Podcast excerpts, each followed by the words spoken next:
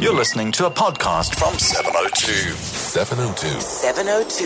Bongani Bingwa. Wrapping up your day. It's 10 after 5, and this afternoon I'm asking the question Is there still a place in South Africa for the Springbok emblem? Tomorrow, of course, the host of the 2023 World, uh, World Rugby Cup will, World Cup Rugby will be announced.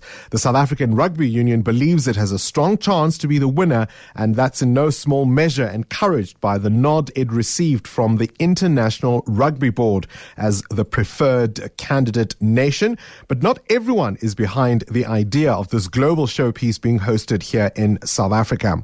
And so we have to ask the question, what did we really gain from the 1995 World Cup? Sure, we were all giddy with excitement, but did the promise of the Rainbow Nation fizzle into nothing, or worse still, did it become a nightmare?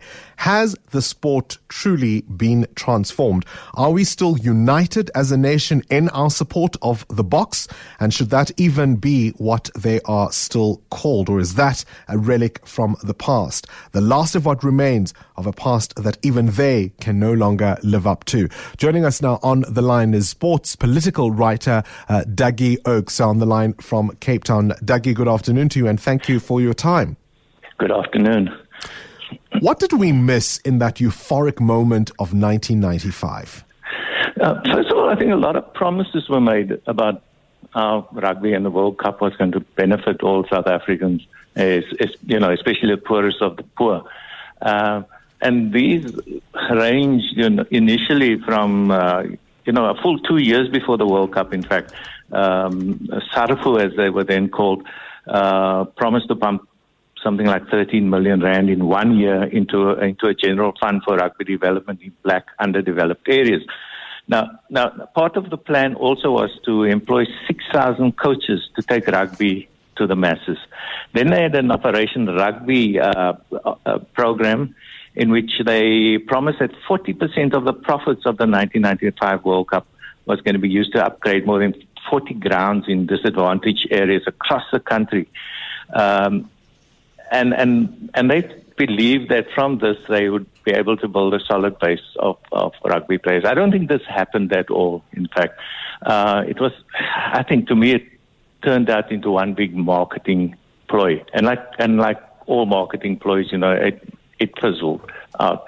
Um, even Nelson Mandela was was uh, you know persuaded to buy into this, and um, and and to me all the promises that were made then just didn't materialize.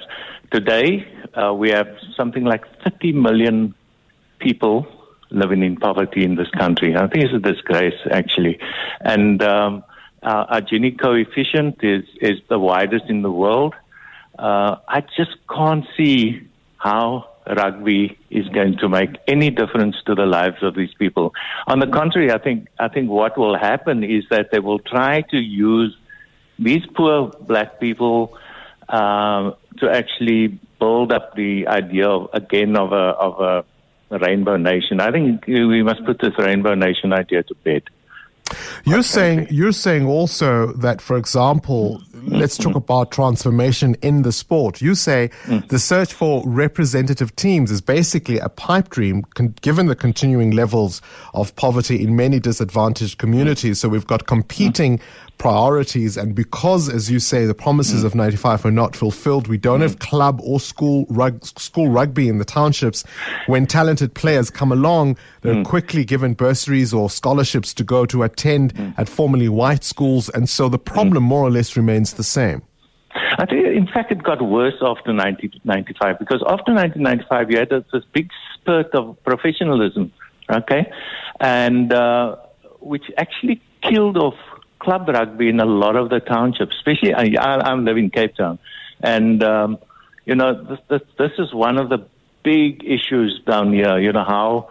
Uh, how, how the game was killed in the in the townships, and then also what happened was that the, at club rugby, they also had to have um, transformation there.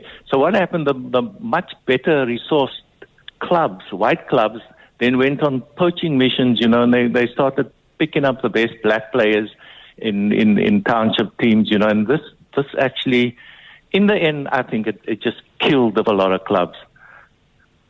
I mean, let's talk about what's happened, as particularly for the national team. I mean, when we lose 38 3 to a team like Ireland, which a few years ago would have been really able to beat on almost our worst day, uh, Yes. one of the things that uh, some people are going to blame easily, of course, is transformation. Yes, uh, I think it, it, it happens all the time. And this is tied into this whole Springbok mentality, I believe. Um, every time this happens, it's either going to be the coach if it's a black coach or the black players. Um, I mean, I don't need to prove this even. I mean, you just need to read the, go onto, uh, onto uh, some of the social media sites, and, and even in some of the media, you know, uh, the, the, the black players generally become the scapegoats. And, and this is one of the reasons why I think that the Springbok should go. I, I can't believe that an apartheid relic such as, as the Springbok should actually still be with us today. Um, look, uh, I mean, in, in Cape Town we have a we have an uh, a, a South African rugby museum, and most of the exhibits there are exhibits from the apartheid era. Why should we go into a a, a, museum to actually, uh, uh, you know, to to to enthuse over you know, the records of the Frik du Preez and the Mannetjies Roux and, and, and, and people like that. You know, I, I believe that, that, yeah, okay, you keep a record of what, what happened in that period. But uh, the exhibits of uh, the Apartheid Museum, like the Apartheid, it, it, uh, the Rugby Museum, sorry, like Apartheid itself, should go into either the Apartheid Museum or they should rename the, that museum the uh, the Apartheid Rugby Museum. When tickets, in some cases, can go for what up to a thousand rand for a single game. I mean, that surely is a slap uh, in the face for most South Africans, particularly if we get this kind of tournament. It's going to leave them out. Uh, oh yes, it it definitely will, especially for the bigger games. But I suspect what will happen, you know, with some of the other games, you know, Canada versus uh, I don't know Russia or something like that. Uh, you're going to you're going to have lots of free tickets being handed out there, you know, in, in the underprivileged areas. Um, and I mean, the other thing is, you know, that really sort of grates with me is the fact that uh, this government uh, the South African government is, is actually has to send guarantee for something like 150 million pounds, you know, for for this, which probably works out to a couple of billion rand. Um, why should we actually? Um, why should our government actually pay that sort of money for people who, uh, you know, don't really believe that that in the main, a lot of them don't believe that black uh, players are good enough to be in the team. They're basically intruders in a, a Springbok team, you know, and that's also one of the reasons why I believe that uh, that we should actually make a clean break with that nasty past, you know, and, and, and start anew. All right, Dougie Oakes, uh, sports political writer on the line there from Cape Town. What are your thoughts? What's your reaction? By the way, we did speak to the South African Rugby Union earlier today, and their leaders, of course, are in London for that announcement tomorrow for the host of 2023. What they did say in their response when we offered, of course, them their right to reply, they said, we've got bigger things to worry about here. So they are not going to be coming on the radio this afternoon. What are your thoughts? Has rugby transformed enough in South Africa, or have there only been superficial attempts to do so? Were we hoodwinked in 1995 in that miracle Madiba moment? And therefore, I suppose the question is do we deserve the 2023 World Cup? Mo, do most South Africans care? I mean, is rugby truly a national code or is it the preserve of privilege like it has always been? Should we keep that Springbok emblem? 011 883 0702.